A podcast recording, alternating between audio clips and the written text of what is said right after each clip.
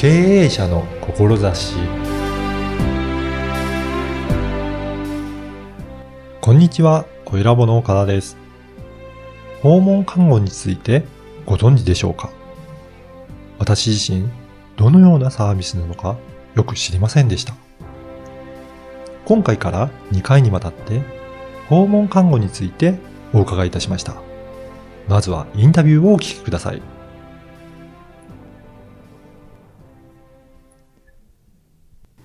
今回は訪問看護ステーション管理者である椎名美希さんにお話を伺いたいと思います。椎名さん、よろしくお願いします。よろしくお願いします。椎名さん、あの訪問看護ステーションで、はい、あの働いているっていうことなんですが、はい、まずこの訪問看護ステーションというのはどういうことをされているのか、ちょっとそのあたりからお話を伺ってもいいでしょうか。はい、ありがとうございます。えっと、訪問看護ステーションって皆さんだいぶこう身近なものではないと思うんですけど、うんうんうん、あの、私たちがサービス提供させていただいているのは、えっと、まあ、虚弱高齢者と言われるような、まあ、なかなか自宅から外に出られない方だったりとか、はい、あとは医療的な処置が必要で、うん、でもそれが自分だとどうしてもできなかったり、うん、でそういう方に対して、あの、自宅でも看護師が訪問させていただいて、うん、で、医療的なケアだったりとか、あの、そういった、まあ、原疾患、病気によってなかなかうまく生活ができない方に対してサポートをさせていただく、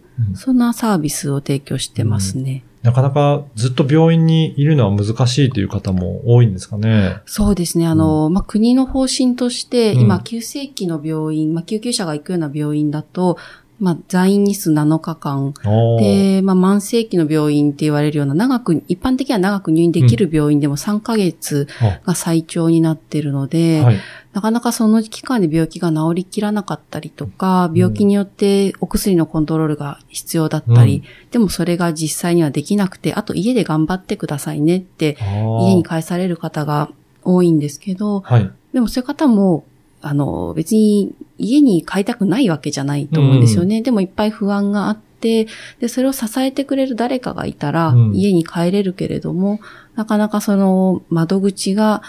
まあ見つからない人が多かったり。でそういう方に対しては、まあ、あの、高齢な方だけじゃなくて、はい、今、あの、国会にもいらっしゃるような エーエルエス の難病の方だったりとか、うん、あとはまあ、生まれた時に、あの、どうしてもご病気をお持ちになったお子さんだったりとか、うん、そういう方も、あの、訪問看護を使うことで、えっと、病院から退院した後の生活が安心できるのかなって思ってます。うん、そうですよね。あの、病院に本当いられる期間はどんどん短くなっているので、やっぱりどうしても自宅でケアすることも、やっぱり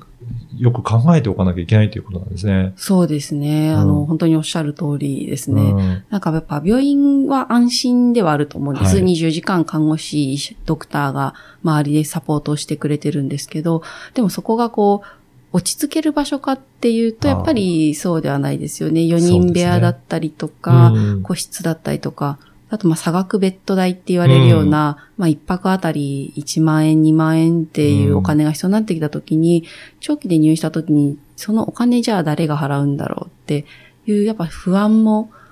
体的なところだけじゃなくて、お金の不安もあるんじゃないかなって思ってますね。うん、やっぱりそういう意味でも、自宅で、やっぱり療養できるような、あの、体制が整っていくと、やっぱりそれは、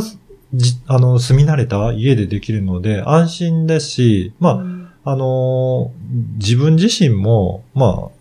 あ、なんでしょうね、落ち着ける場所なので、それここで本当できればいいですよね。そこを支えてるような立場ということですかね。うん、そうですね。あの、うん、おっしゃる通りで、あの、まあ、自宅での安心感だったりとか、こう、うん、心が和むっていう場所はやっぱ病院ではないかなって思ってます。うん、ただやっぱ最初にもお伝えした通り、病院じゃないことによってやっぱ自宅に戻ってくると、うん、自分でやるか家族がやるか。そうですね。うーん、そうすると家族も結構負担になってくるんですかね。そうですね。家族もやっぱ負担ももちろんですけど、不安もやっぱ大きいですよね。うん、自分たちがやってることが本当に正しいことなんだろうか。うん、でもしかしたらこれで病気悪くしちゃうんじゃないかっていう、うん、支えたいからからこその不安感を持っていらっしゃると思うんですよね。うん、そういった時に、じゃあ訪問介護ではどういうサポートをされていらっしゃるんでしょうかね。えっと、そうですね。まあ、訪問看護、介護、両方あると思うんですけれども、うんはい、あの、私たちがするのは医療的な処置っていうところがメインになるので、はい、本当にこう、週にいっかいとか、うん、まあ、いちにちいっかいで訪問させていただいて、うん、本当点でご家族様を支えている、うん、ご本人様を支えています。で、あとはそのいろんな、まあ、在宅サービスってたくさんあるんですけど、はい、福祉の方と協力をさせていただいたりとか、うん、あとはまあ、訪問診療っていうサービスもあるので、うん、まあ、ご自宅に伺うドクターだったりとか、その方と協力しながら、家族にはどんな役割を持ってもらって、はい、私たち看護師とかリハビリの療法士と言われる人たちが、うんまあ、どんなサポートをしたら自分たちが行かない、うん、長い時間を安心して過ごせるのかっていうところで、うんまあ、具体的にはこう、お薬の説明をして、これこんな副作用ありますよねっていうのを薬剤さんと協力したりとか、うん、あとはまあ、えっと、今結構多いのが、まあ、癌の末期の患者さんとかに痛み止めの調整を先生と協力しながらさせていただいたりとか、まあ、実際にこう傷ができてしまったところの傷を清潔に保つための処置をさせていただいたりとか、はい、そういうところが結構要望としてお受けしますね。だからそれを家族がやっぱりできるだけ安心して、あの、うん看護とか介護できるように、そこをサポートしていらっしゃるっていうことなんですね。おっしゃる通りです。でもそうすると、あの、看護している側も結構いろんなところに行ったりとか、かなり大変なのかなと思うんですけど、そのあたりどうなんでしょうかね。うそうですね。まあ、いっぱいいっぱい、あの、実際働いていて、うん、あの、支える側の支えがなかなかないっていうのも実情かなって、私も今、えっと、訪問看護ステーションさんかしょめを立ち上げさせていただいて、はい、あの、管理職っていう立場で仕事してるんですけれども、うん、やっぱりその、働く看護師とかリハビリの方って、うん、あの、人に尽くすことがメインになってしまっていて、うん、自分たちのことをなかなかこう大切にすることを忘れてしまっている人が多くて、うん、まあ、いわゆるバーンアウトだったりとか、うん、あの、なんだろうな、やっていて、あの、自分たちは大切にされているかなっていう実感がなかなか持てないくて、辞めていってしまう人が多いような現場ではありますよね。看護師さん側にもかなり負担をかけているような場所になってしまってるっていうところですね。そうですね、うん。支える人の支えってちゃんとあるのかなっていうのは、私今まですごい疑問に思ってましたね。そこを今は、やっぱり訪問看護ステーションの管理者として、いろいろやっぱりそのあたりの、はい、あの、看護師さんのケアも考えてるっていうことですかね。そうですね。今私、うん、横浜市の神奈川区という地域で、うんはい、あの、訪問看護ステーションを運営させていただいているんですけれども、うん、私たちの事業所はありがたいことに医療法人の中で仕事をしているので、はいあの、福利厚生っていう部分と、うん、あと、看護師として自分がどういう働き方がしたいのか、あと、看護師になることとか、リハビリの療法士になることが目的ではなくて、うん、その資格を使って自分たちがどうあるのか、何が提供できる職種なのかっていうところを、うん、本当に真剣に考えて、はい、で、それを学び続けることができる。っていうのが、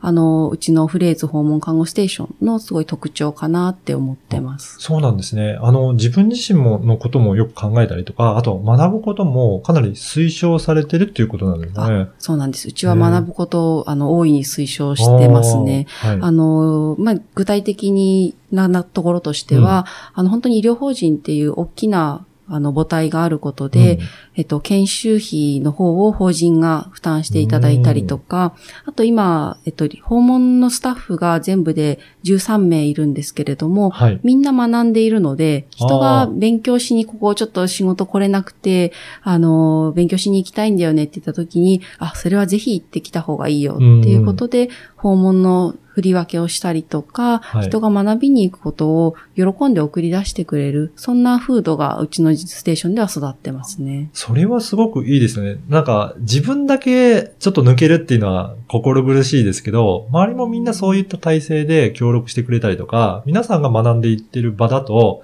自分も逆に学んでみようかなっていう風な気力にもなりますね。そうですね。あとはやっぱりその学ぶことが自分のためでもあり、やっぱり自分たちが本当に幸せになってもらいたいって思っている利用者さんのためになるっていうところが、やっぱりこう実感として自分たちの知識、うん、スキルが上がっていくと、それを利用者さんに提供したときに、うん、やっぱりその利用者さんが辛い思いをしなくて済んだりとか、うんあの、看護師とかリハビリのスタッフと会うことがすごく楽しみに待ってくれたりとか、すごいいい効果を生んでいるなって実感しますね。だからもちろんケアを受ける患者さんのためにもなりますし、自分の学びだったり意欲にもなるっていうことで、すごくその学んでいくっていうのはいいことが多いんですね。そうですね。うん、あの、本当に訪問看護ステーションって一箇所が病院って看護師さんせんにんぐらい抱えてるんですけど、でも訪問看護ステーションさっきも伝えたみたいに、まあ、じゅうにんちょっと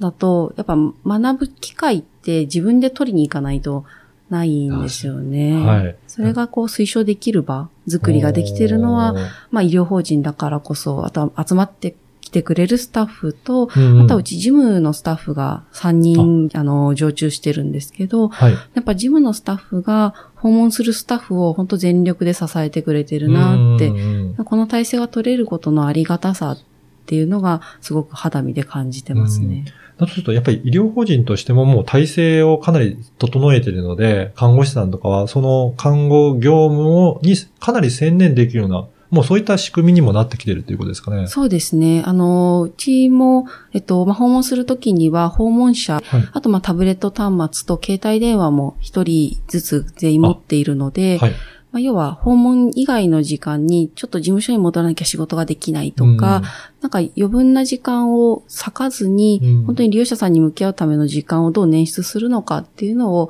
あの、考えることができるような仕組み作りはしています。そうなんですね。だからそういった体制も整えながら、まあ働く人、あとは看護を受ける方も、いろいろな方がもう幸せになるような、まあそんな体制を整えられているのかなというふうに感じました。はい、あのー、やっぱりこういった方、い今から、あのー、働きたいっていう方もいらっしゃるかと思うんですが、そういった方に何かメッセージとかありますかね？あ、そうですね。あの、今私たちの事業所も、うん、あの、利用者さんが月にごめいずつぐらい増えていて、やっぱこれからも訪問看護を一緒にやる看護師リハビリ職っていうのは、うん、まあ、計算上少なくともにかげつにひとりぐらいは、うちの事業所だけでもやっぱ増えていってほしいなっていう思いは持ってます。うん、で、私はこの訪問看護っていうサービスが、あの、日本全国どこでも人が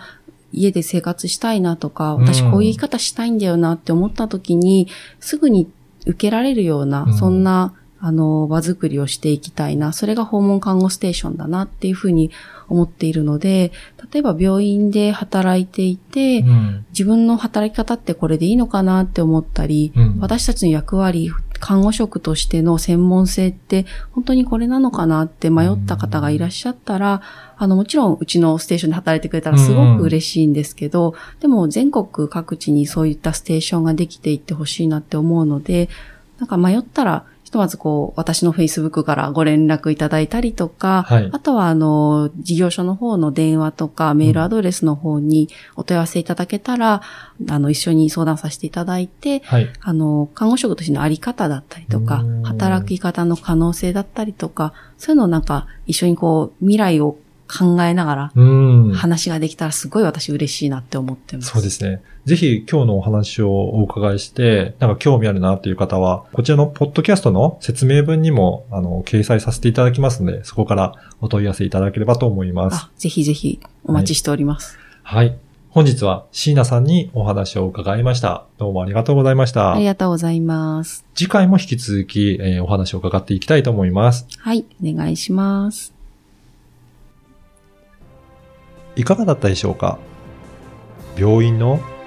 大変な様子や患者さんにとって安心、そして落ち着く場所はどこなのか、難しい課題がいろいろあることをお伺いできました。自宅で受け入れる家族にとっても負担は大きくなります。そんな時、訪問看護を使ってみんなが幸せになる世の中を作りたいという思いがすごく伝わりました。興味を持っていただいた方は、ぜひメッセージを送ってみてください。次回も引き続き、椎名さんにお伺いいたします。ではまた次回。